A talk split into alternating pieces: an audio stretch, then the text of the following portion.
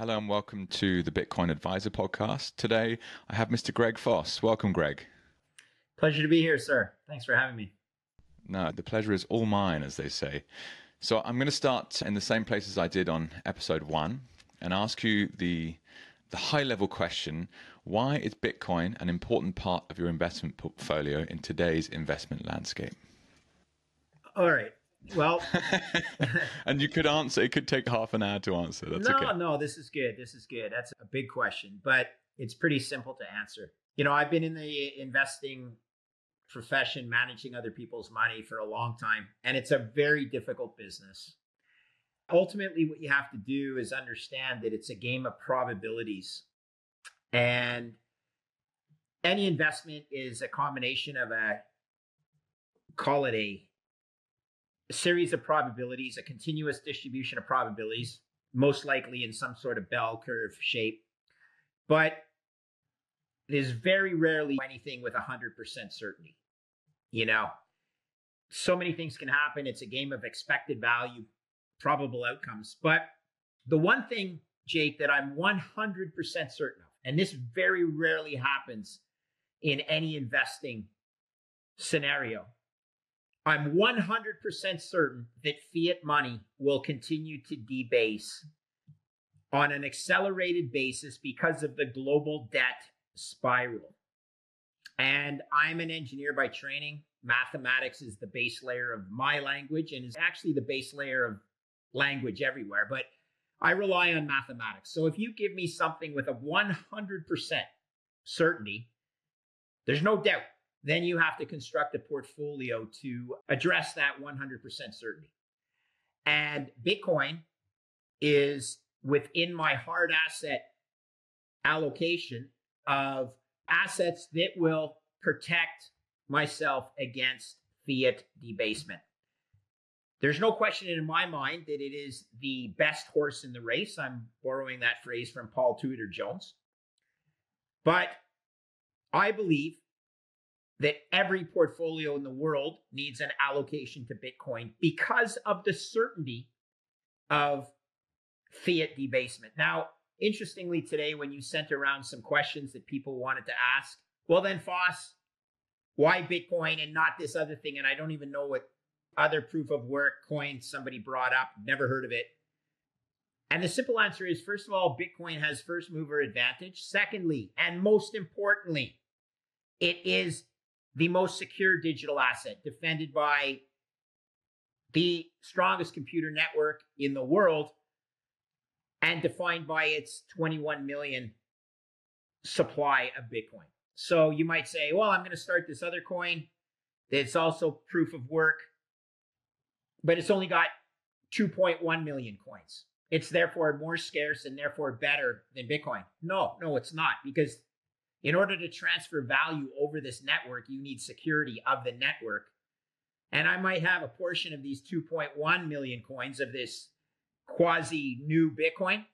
The network's nowhere near as secure. Like, I just wouldn't invest my money into that protocol for the same risk return advantages of Bitcoin and the security that it offers. So, Bitcoin's the only digital asset that protects me against the fiat Ponzi.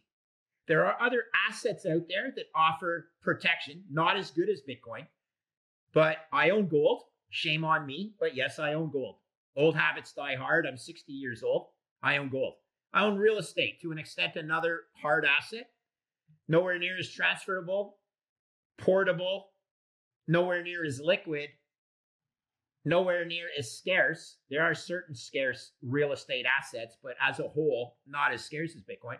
But I do own real estate because I view value in real estate of having your own shelter, a family dwelling, etc., etc. So Bitcoin is my digital asset that protects against the certainty of fiat debasement. And therefore, Bitcoin is my digital asset of choice. And I believe everybody who is exposed to fiat money, which is everybody, needs to own Bitcoin. Awesome. What a great starting place. And so, would you be willing to share of your net wealth what percentage you're roughly sitting in Bitcoin today? Yeah, I, I have in the past. Uh, it fluctuates four zero percent, so forty percent. I often say as well that uh, I don't want everybody to get to forty percent. I think that's irrational to think that. And there's then people that own close to one hundred percent. I'm not knocking them either. Just as a gentleman of my age with three kids and other obligations, forty percent. Some of it was capital appreciation a lot of it was hard work and study and getting more comfortable with the asset. But I don't need 100% exposure to Bitcoin for two reasons. The first one is with the asymmetric outcome of Bitcoin, I believe that 40% can turn into easily 10 times that from here and even 100 times that. So, what does that mean? Well, my 40% becomes 400% of my portfolio everything else being equal, it's not really. It's 397%. And then there's the other 3%, which is my residual assets. But the point is, the asymmetry of Bitcoin doesn't require a guy like Greg Foss to own 100%. If you're 25 years old, okay, you have no kids, you don't have a house, you don't have a family, you have a low time preference. Hey, I'm good with you being 100% exposed to this. But don't forget, 100% exposure to a 25 year old is most likely a lot less of an amount of money. And I'm not saying I'm rich, but by the same token, I've worked for 35 years to build a, a net worth. It's generally probably higher than that 100% of that 25 year old's net worth on a notional dollar. So that's the first. And the second one is this more importantly, I own Bitcoin for my kids. I'm not sure how much longer I'm going to live, but statistically, even in 20 years, I don't care if Bitcoin does not achieve my price target that I have for it. I believe it will, but even if it doesn't, it's for my children that I own it, and it's their time frame that can adjust to that as well. So, you know, we could get into this what my price target is on Bitcoin. I'll give you a target, but not a time. I own Bitcoin as insurance because I'm very worried about a world that is built upon debt. And if the world loses confidence in that debt structure, the world could become an, a Venezuela where fiat money was just shoveled to the curb because it had no value. Wasn't even worth the value of the paper to start a fire to heat the home because I guess in Venezuela you don't really need to heat your home. But everything else being equal, you just got to be very cognizant of the risks that exist in the fiat system. Um, and so, depending on your life expectancy, depending on your family situation, all of these are different things. And I'm going to summarize this up in a nice bow. Just don't own zero. I'm okay with whatever allocation you have to Bitcoin, but zero or even being short it because you're so convinced it's the wrong asset, you haven't done your homework, you're in a much more risky position than having a proper portfolio allocation. And we can talk about portfolio, how you determine portfolio allocations, nakamotoportfolio.com, Swan Bitcoin, open source software tool. All of this is so cool. And by the way, Jake, welcome to the podcast circuit. Am I number two? Am I your second? Yeah. So, Greg, I had a podcast called Bitcoin with Jake where I did about 80 or so episodes, of which um, you joined me for one, uh, oh, which would have okay. been about a year ago. And um, more recently, I've teamed up with Peter Dunworth and Andy, and we're building oh, this wow. business. Hey, I'm a big advisor. fan of Peter. I'm a big fan of Peter Dunworth. I don't know awesome. him, let's be clear, yeah. but I like he's his a, stuff. So he's a great uh, guy. We've become very close friends in the last couple of years. And hey, man, good team. Yeah, it's really cool. He's so I'm based in Melbourne. He's in Sydney, and he was a big part of my personal journey to making a big allocation to Bitcoin, in my eyes at least. And you know why real estate, why Bitcoin, why gold, why all these questions. And as high net wealth investors, it's like you're not messing around with. Well, you just you can't fuck it up in some ways. And so what we're doing is helping to manage keys for multi-sig vaults. So okay. we're not a financial advisor as the Bitcoin advisor. We're a collaborative custody product essentially. Nice. So a nice front end for people allocating into Bitcoin that don't feel comfortable looking after all of their own keys, which is really exciting. And so, thank you for asking. This is episode number two of the Bitcoin Adviser podcast. I got you. Who was the and first so, one? Jeff Booth. Booth. Yeah. Yeah. Well, amen. What a Our legend. man. Our man. So yeah, listen. why do you even have a second episode? You should just play the you first don't need one, exactly. play- Just yeah, drop yeah, the mic play the- there. Cheers, Yeah, Jeff. just play the first one over and over again. You don't need to hear from me, man. Just listen to Jeff's stuff. So. No, we absolutely do, Greg, and and, and the array of guests we're going to get all help to build a a thesis for why Bitcoin is important. And so Okay. you've you've already touched on so many things that make sense as to why Bitcoin's important. But before we get to price targets and things like that, I really just want to focus on what the kind of macro situation is today. So, you know, why is fiat currency 100% guaranteed to debase?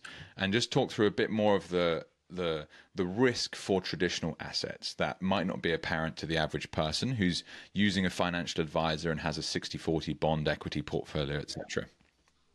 Okay, uh, wow, a lot there too. So here's the good thing: we could spend the entire rest of the hour on this, but let's start with simple math because I think a lot of your listeners may or may not know that I, I've already said it on your podcast, but I also have a slogan: "It's only math." Okay, so let's start with the only math part of it.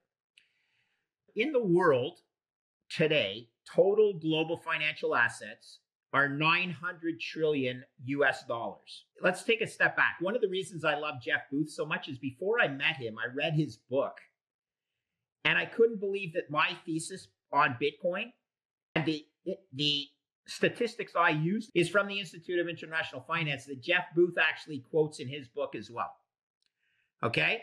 I'm like, I gotta meet this guy. What? He's Canadian as well? Oh man, do I ever gotta meet this guy? We were like brothers from another mother, you know? And so he's one of the beautiful people that I've met in the Bitcoin community.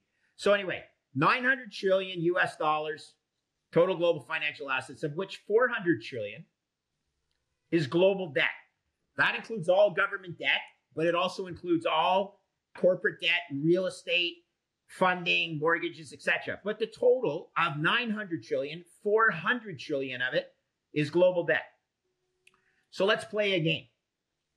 What would be an average coupon we could put on that debt with a high degree of likelihood that the blended average or the weighted average was higher than that coupon? Because that's what debt is. It's a contractual obligation. You don't not pay your debt. If you do not pay your interest coupon, you default. It's classified as a default. You've broken that contract. So US 10 year treasuries are 3.75%. And I'm going to put a global coupon on 400 trillion of a 3% coupon. Now here's the kicker.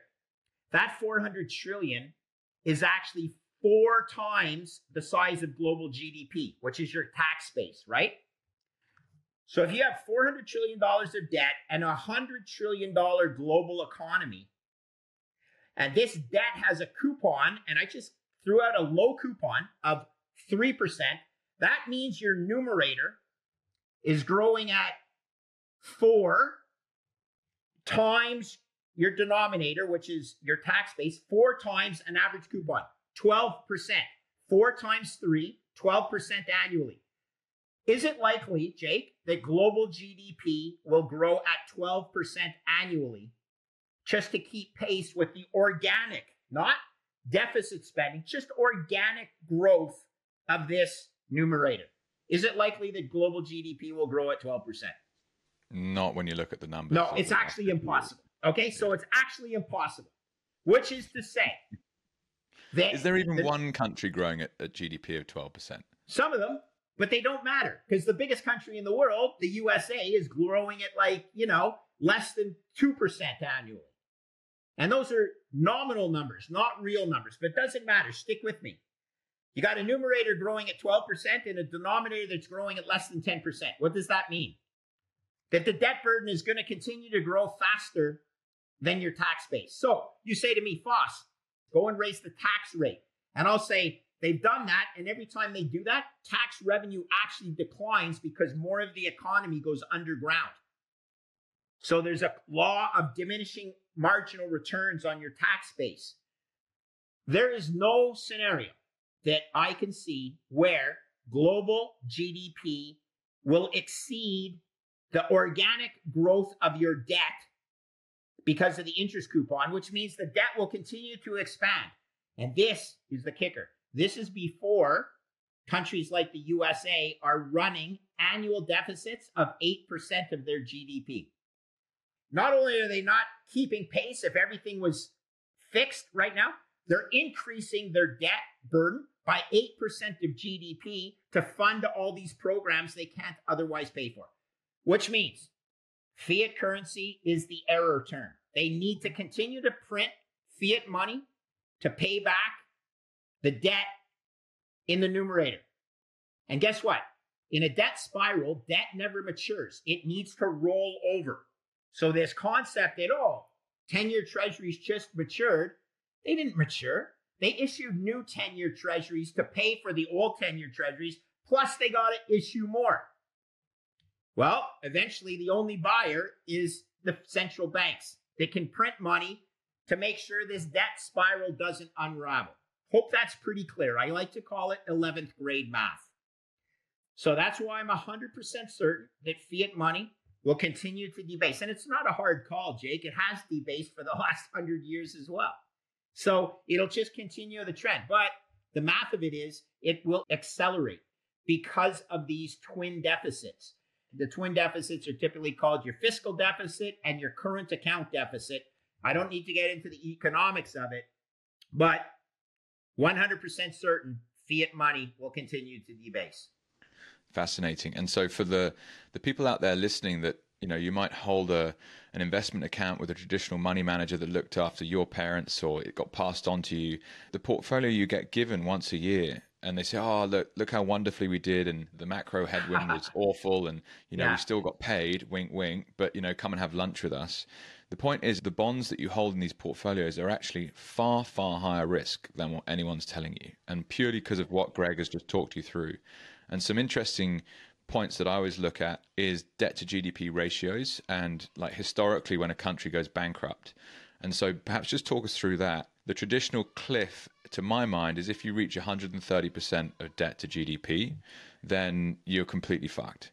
And to be serious, it depends on the country. Yeah. Let's be careful. Like the, the USA. Okay, well, talk us through it. How do you yeah. how do you see that? Because obviously, global debt to GDP is four x. So yeah. that's like not but even that's not sovereign. That's not just country debt. That's all debt in the, in the, whole okay. world. Pull apart yeah. some of those numbers for us. So what what's the importance of 130 percent to GDP? I'm not sure. Um, because I wouldn't just say that's a hard and fast rule. It depends. Smaller companies default quicker than larger companies. Companies, not countries because larger companies tend to have staying power. Okay, so there's a market cap consideration and enterprise value consideration. And the same thing, in my opinion, applies to sovereign debt. I mean, come on.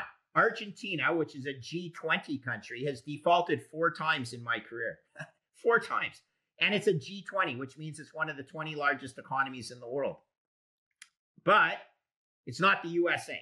Okay. Now, you can argue versus hard defaults and soft defaults I would argue that the USA has defaulted already. The USA defaulted in 1971 when they got off the gold standard. It was a contractual default that wasn't reflected in the collapse of their bond markets, but it was a collapse in their integrity or their trustworthiness or a contract. Okay. But come back to this 130%.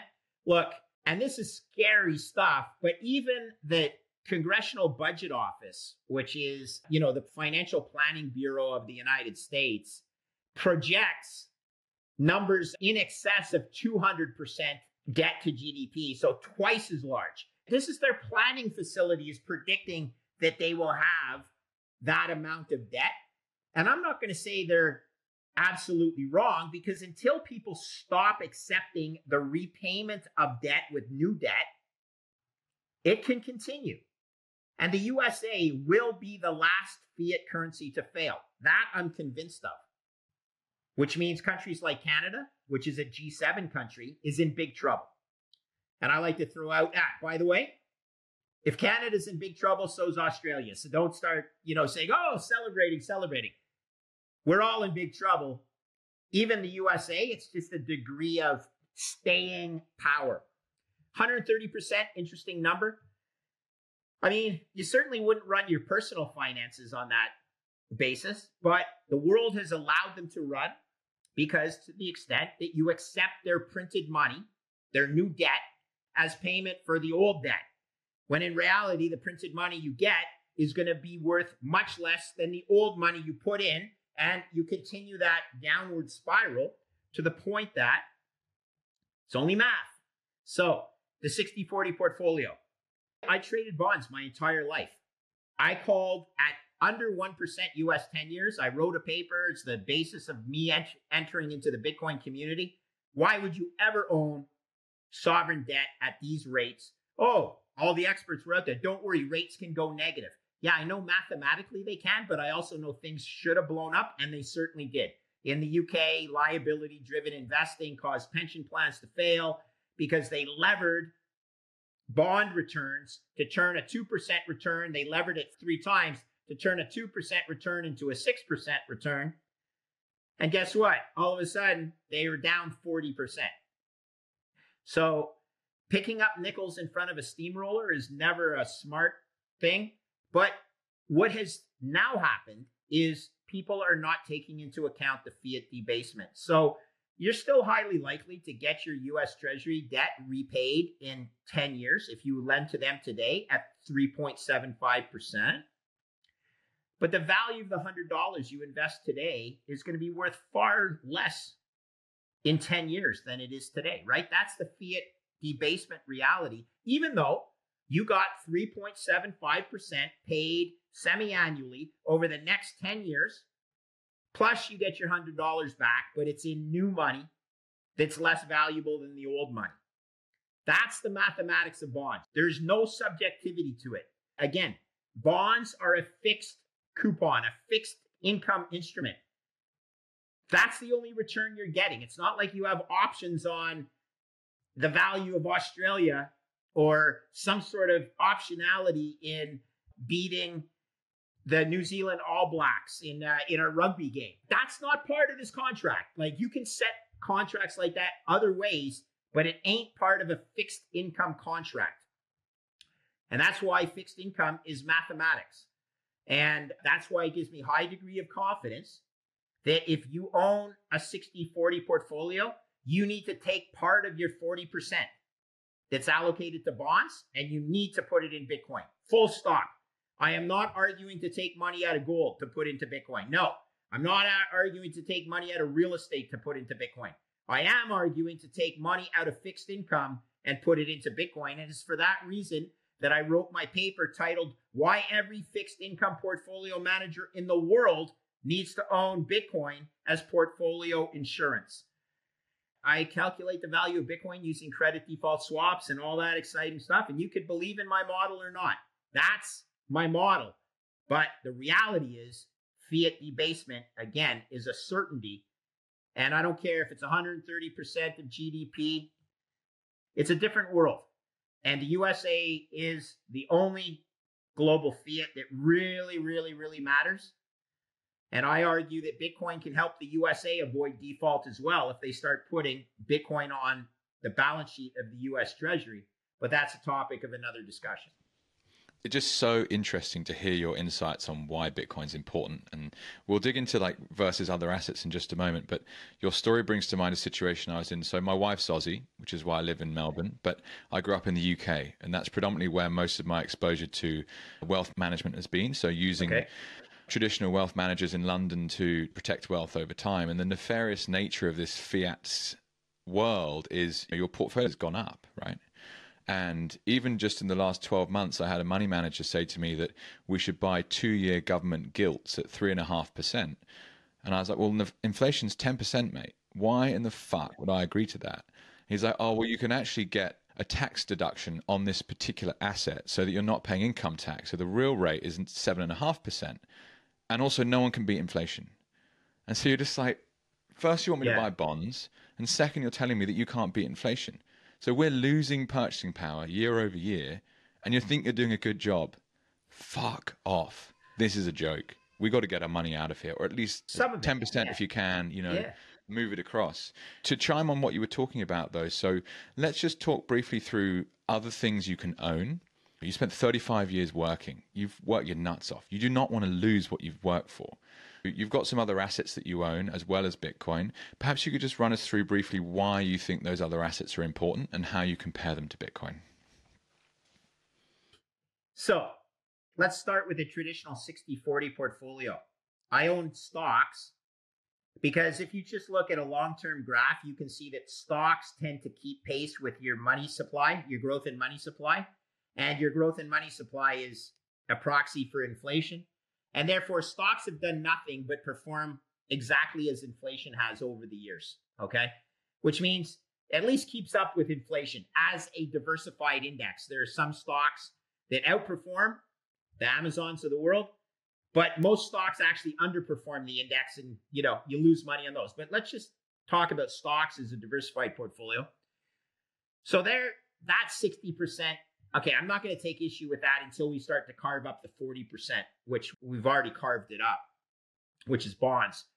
But what other assets could that 40% be put into besides stocks? And you asked me about real estate. Look, I'm old fashioned. I become emotionally attached to the house that my kids grew up in. And I do believe that the house has kept pace with inflation just as well as stocks have. Plus, it's got an emotional attachment to it.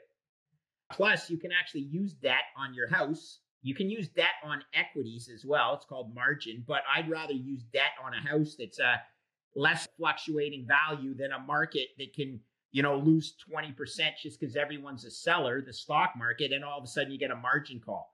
Your house is a, a different animal.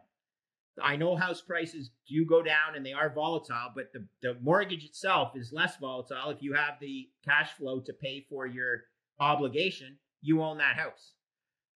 I also own a rental property and another real estate asset in the United States. It's not an escape valve, but it, it can be viewed as a partial pleasure, partial insurance policy on Canada. Okay. So different, different country. Um, so I like real estate. I also own gold for all the reasons that I own Bitcoin, except Bitcoin's way better. I own gold as insurance that Bitcoin doesn't perform like I think it will, because I'm not 100% certain that Bitcoin will reach my price target. And then, you know, other collectibles. Yeah, I own some rare coins. I own uh, I'm not a huge art collector, but I wouldn't tell anybody to not own some fine art. The difference with all of those things, though, real estate in particular, is it's not portable, transferable, it's not liquid like Bitcoin. But neither does it have the upside that Bitcoin has either. Like, so that's why I don't have to put all my eggs in the Bitcoin basket, as I mentioned before. Real estate will not go up 400 times from here or 100 times from here over the next 20 years. But Bitcoin has a high degree of likelihood of doing that, in my opinion. So then you adjust your portfolio accordingly. Okay, cool. And and the point is is that it's horses for courses, right? Where is your expertise? What do you like? I'm currently living uh, in the space where I've got a young family and I really yes. do need a family home, yes. but decided to rent for a period of time because we were in a place that was too small in an area we didn't like. But now living the, let's say, negative externality of dealing with tenancy contracts and never quite sure where you're going to be 12 months from now. So, you know, if I can, within the next bull run, I'm going to take a bit of profit and try and, you know, buy myself a family home if I can. It's like, let's bed in and, and, and build a family. I can't wait okay, to do it. That's the future. I don't care if you have all the Bitcoin in the world, but you're not enjoying your life or enjoying a family, if you believe a family is important, which I absolutely believe a family is important, this is where you take pure mathematics and start bringing in some uh, psychology and emotion and loving life and rewarding other people for like your wife and your your son or daughter for being a family person. You're managing your risk the best you can, but we're not asking everyone to live in a tent in order for all the money to go to the children because I don't know, there's a chance that child might not be grateful or might not appreciate it and sell it as soon as they get possession of it. I mean, look, a lot of things that can happen, but I mean, this is why you have to it's it's a distribution of probabilities, right? You know, I tend to think if you have a strong family, the kids that come out of that family are rational and they're good people as well. But part of being a strong family is sitting around a dinner table, enjoying the fruits of labor and your proof of work in the here and now, not just in the future, but in the here and now. So, look, I wish you and your wife all the successes in the world. I think you're on your the right path, but you also got to learn to live in the here and now. And no one knows what the future brings, nor how some twists and turns can happen where all of a sudden, oh my goodness, I don't have as much time left as I thought I did. So, yeah, that's the philosophical side of it. And then you have to balance the two. And I think, look, I I'm going to be 60 before the year ends. I'm going to be 60. That's a pretty old age, okay? And I'm proud to still be alive and kicking and fighting the good fight for the kids. A lot of people call me out. Some people think I'm some sort of, what was the word I got called the other day? Some sort of hype beast. I'm a hype beast.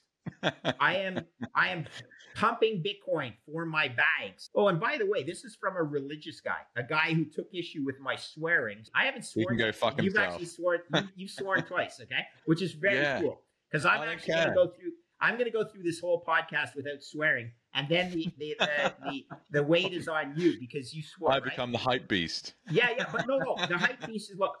If you ask me what my ideal outcome for Bitcoin was, this is almost sick. But I could live with the fact that Bitcoin didn't go up from here for the next 20 years. What it means then is Bitcoin gets to be bought by more of the people in the world that really need it at the cheap price that it is at. Um, but playing probabilities until information changes, I think you got to get in and dollar cost average in. Don't be fancy. Don't assume one of the potential outcomes is Bitcoin never achieves its adoption nor price targets. I think that's wrong. I think it's highly unlikely that Bitcoin price is not substantially higher within the next decade than it is now. So, you know, again, game of probabilities, a game of preferences. I'm not sure how many kids you and your wife are planning to have. I do know that they're expensive. I got three of them. Uh, We've got two, uh, two Okay. little girls, and we're going to shoot for number three later this year. Well, congrats to you, my friend. I got three Thank as you. well, but they're two boys and a girl. Not that that matters. But when I grew up, they would say budget for a million dollars a kid, right? That's what you need to earn per child over their life is a million bucks. Uh, I would venture easily that it's got to be at least two million or more now for the current generation of children. And that's the reality. So it's not easy. Lots of people with lots of kids are incredible parents, but then there's some families that probably misplanned. And I'm not about to be a life coach or anything. I'll just say it's a fine line and you always have to balance that. And so my best wishes to you and your wife. Own Bitcoin for each kid to the best of your ability to hold it as long as possible. But if it means not buying that home that provides you the comforts, I'm not Mm. telling you that. I Mm. just can't tell you that because also that home is a quasi hard asset that should maintain its value over time, barring a global financial meltdown where everyone has to leave Australia. But everyone's leaving Australia and Canada. Not everyone can live in the United States, but you know these these things have happened historically. So, look, Jeff Booth is way more philosophical than I am on this subject, but I love his outlooks on things like this. I think he would say the same thing as I do. And if he doesn't, that's okay too. It's only my opinion, but I think I'm close to probably being twice your age. I mean, you might I'm certainly not- 35. So you're not pretty over much. 40. I was just going to say, so I'm going to be 60. So I'm almost twice your age. To each his own. And everybody has their own risk tolerance levels. Everyone has their own measurements. I know a lot of people who are very wealthy who are extremely unhappy. And I'm not really sure that's the right way to live life either. Right. And I'm not saying you get happy by spending money, but sometimes it moves the needle in the right direction. Well, thank you for sharing that, Greg. It's one of the things I love about these podcasts is just the ability to learn from people. Like your life experience is, you know, you're here sharing it with me, and I'm I'm all ears, hundred percent. And it's it's part of the plan, you know, in the near term plan. a, a home for our family is crucial. And as my wife likes to say, shout out to Lozzie, you can't live in a Bitcoin. So that reality is something you have to navigate. So help me with that. Shout out to Lauren Loz is my wife. Oh, okay, okay, cool, cool. So I'm a huge fan of your crazy Aussie Bitcoiners. And there's this guy. Who is it? It's Hodl on Comrades. It's he's an Aussie guy. His name's Bill. But what's his handle? His Twitter handle? Yeah, Hodl on Comrades. Yeah. Okay, so is that Bill of Okay. Rotherham. Okay, so and then didn't he say something and showed a train station with Lozzie on it or something like that? Or did you Oh yeah, so this is part of the question. I I don't know um, uh, if Bill was referring to my wife Loza, but he was talking about the Murrurundi Bush Bash. yeah, yeah, yeah, yeah. Is at the this is Railway what I'm trying Hotel. to draw a parallel, uh, some sort, because I like his style. Look, I want to get to Australia at some point in my life, and it sure would be fun to correspond to one of these bush bashes. That's actually a great stage, Greg. So I, I like to do an audience question. So shout out to Bill, wherever he is. He's one of the co-founders of the Bitcoin Bush Bash. And also to Chris, one of the co-founders of Bitcoin Alive, who asked, when Oh, yes. Bitcoin Alive? So, So those we had two a, things a are different? Those are Yeah, so different they're, things. they're different okay. events. Yeah, so Okay. Bitcoin Alive was a an event that I actually co-emceed with JP. Oh. Shout out to JP, which was in April of this year in a event space in Sydney, and it's like going to be a once a year paid ticketed Bitcoin event. And for In sure, Sydney? we'd love to In yeah, in Sydney? Sydney. Yeah, Okay. so it'll be next April or March next year, and it'd be So awesome March, to get don't you have over. it in March because the big thing's happening in Madeira next March. I think Jeff Booth is more privy to the information than I am, but uh, you know, one of the hard things for us Bitcoiners who love to go around is, well, first of all, it's expensive, but secondly, it breaks my heart when I've got a prior commit that. So for this year, You can't be everywhere. Well, this year, for example, we had a Canadian Bitcoin conference, the first one there was in Toronto, which is my home, my town that I live in. But it it, it conflicted to the weekend almost of Alex Gladstein's in Norway. And damn, we couldn't get Jeff Booth to come to the Canadian Bitcoiners because he had already committed to the Norway event. And I don't mind. I mean, I get it. It's just unfortunate that Canada's most famous Bitcoiner, Jeff, wasn't able to attend our inaugural. And I wasn't organizing it, so I'm okay. But, you know, Canada, we have some pretty solid Bitcoiners like you guys do in Aussie, but it, it's it was unfortunate that that event conflicted, right? By the way, I'm a huge fan of Alex Gladstein, so that's okay.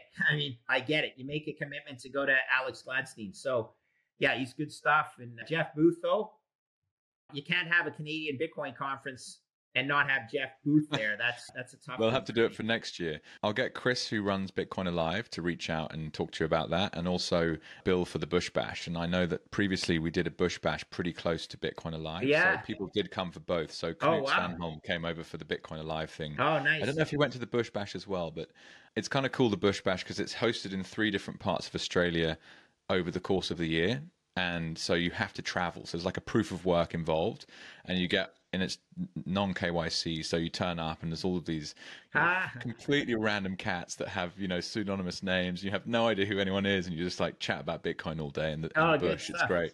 Yeah. Uh, Greg, one thing I'd love to do is uh, talk through your price prediction. Okay. And so we've skirted around it a little, and I know people listening will be interested to hear. So, how do you structure a price prediction, and where do you see Bitcoin? Great question. So, look, uh, first of all, a price means nothing in the absence of a valuation metric. This past weekend, there was a lot of back and forth, which I think was healthy on the validity of the S2F model and price prediction with time attached. And I'll say this I'm a fan of Plan B, but I don't agree with his model. But that's fine. I don't have to agree with his model. I actually liked his guts to come out with a price prediction model that had time attached. And one thing I like to say is give a target, but not a time, or give a time and a direction, but not a target. So number goes up over time, but I'm not giving you the target. Or here's my target measured in today's dollars, but I'm not giving you a time frame as to where when it will achieve that. It's impossible, first of all. So the whole S2F model was against my ethos. That being said, I applauded the kid for trying to put something on paper. They provided a framework for a methodology, which is fine. Look, that's all it is. So I come from a credit background.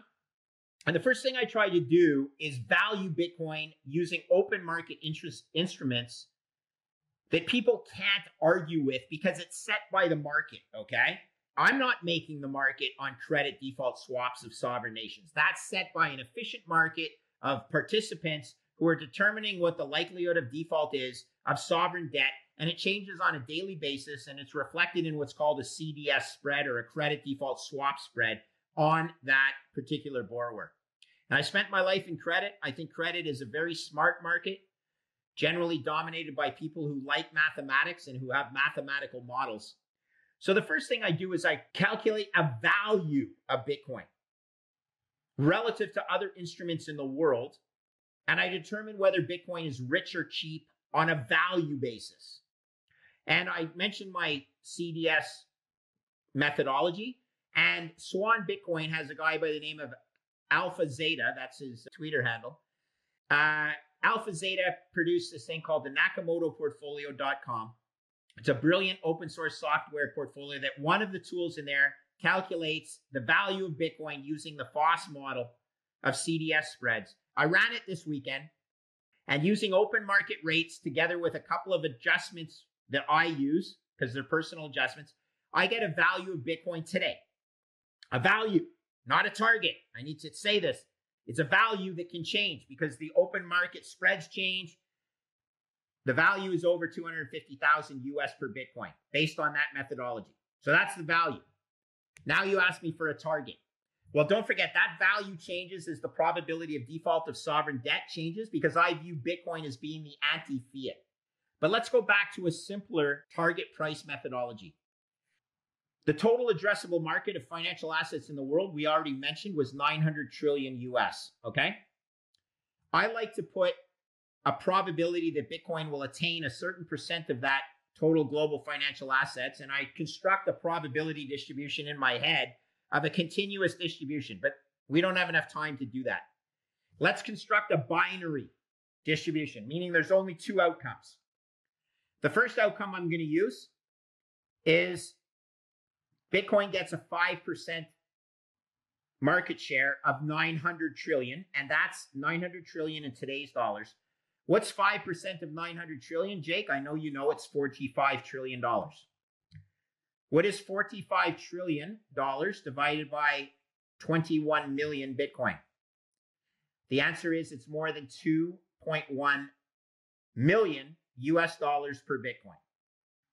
So I have a valuation methodology that says it's worth over 250,000, but that's a dynamic measurement. And I have a target in this binary outcome of over 2 million US dollars per Bitcoin, which assumes that 5% of all of global financial assets get moved into Bitcoin.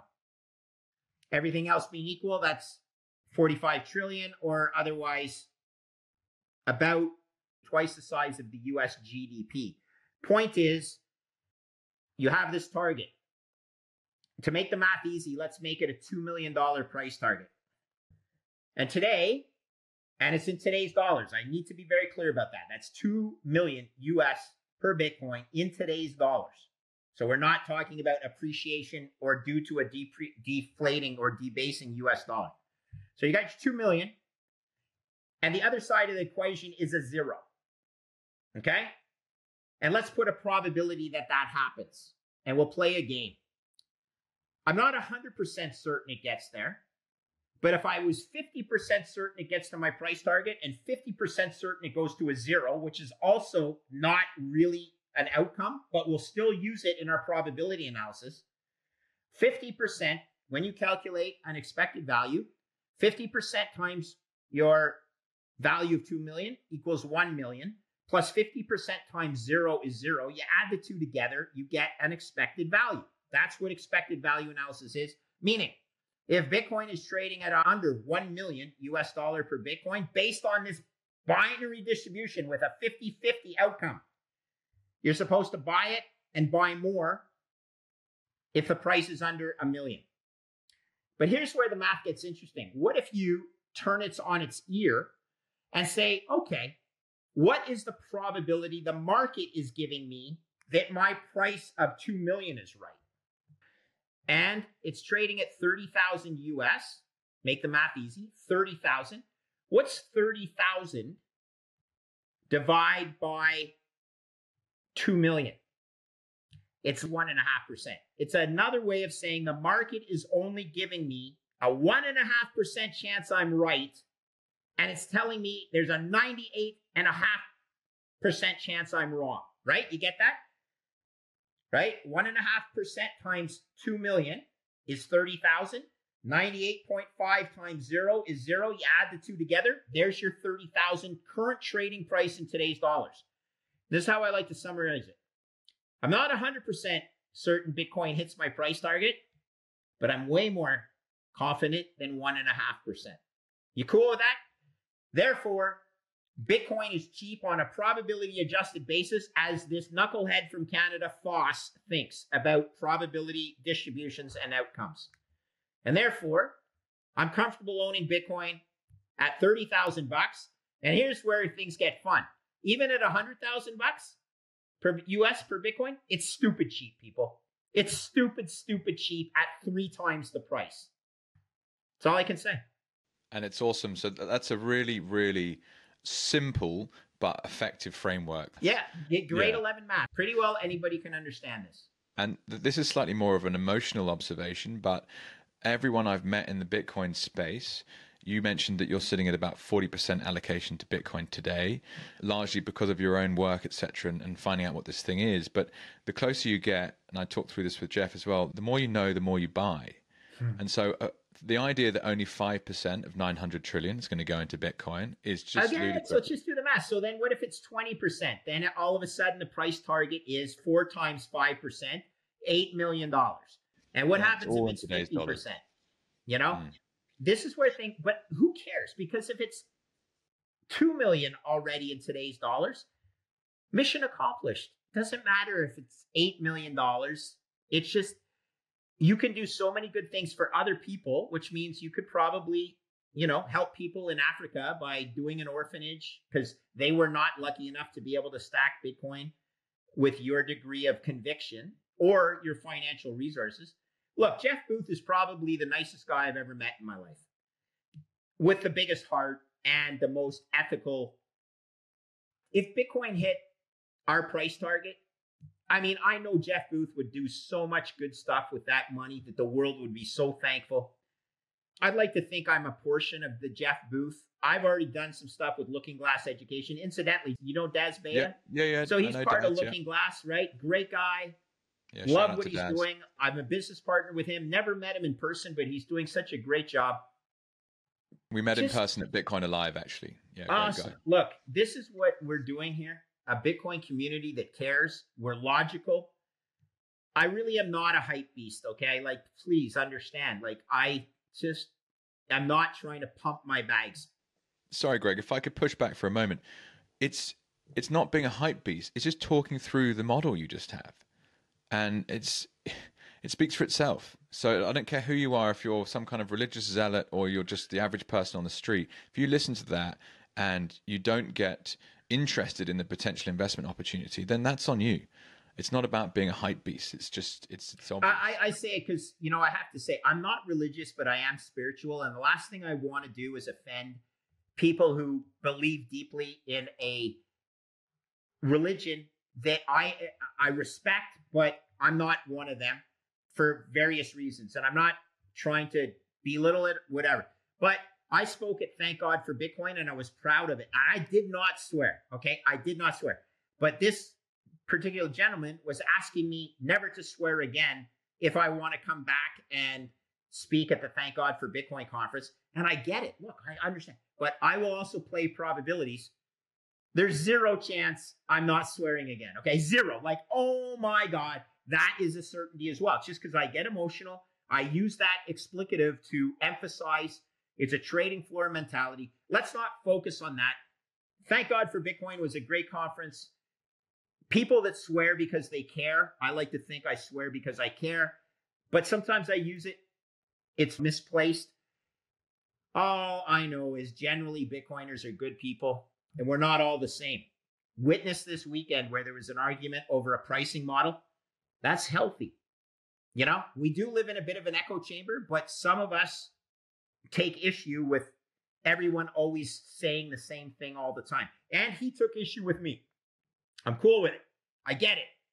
But I'm afraid that I'm an old dog and I'm not going to new, learn the new trick of not being able to put an emphasis on something or when I'm mad, basically, you know, say the unfavorable Greg Foss loves you, the GFY, okay? Like sometimes you just got to say it. Me, me.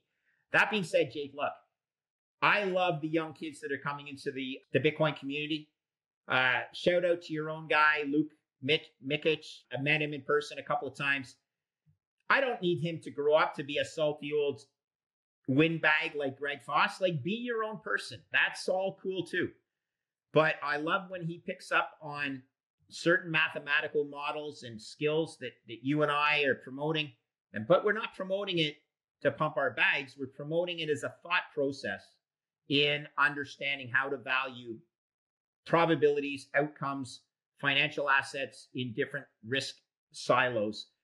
And I think you and Peter and all the guys in Oz are doing an amazing. Oh, shout out to a lady in Oz as well, Pringle Mac. I'm not sure if you've met her, but just an amazing person.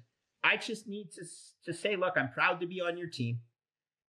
I, I don't need you to become me. I can barely stand me. Why would I want you to become me if I can't even stand myself? You know what I'm saying? I know when I'm saying things over and over and over again, but sometimes you have to repeat yourself because some people they they, they don't listen, and sometimes you can say it as often, and then you just have to give up and move on. But I applaud you for doing your new podcast.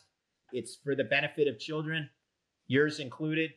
Um, and I'm a big fan of that. So no, very exciting. Well, Greg, that feels like a, a, good place to end. So thank you so much for your time today.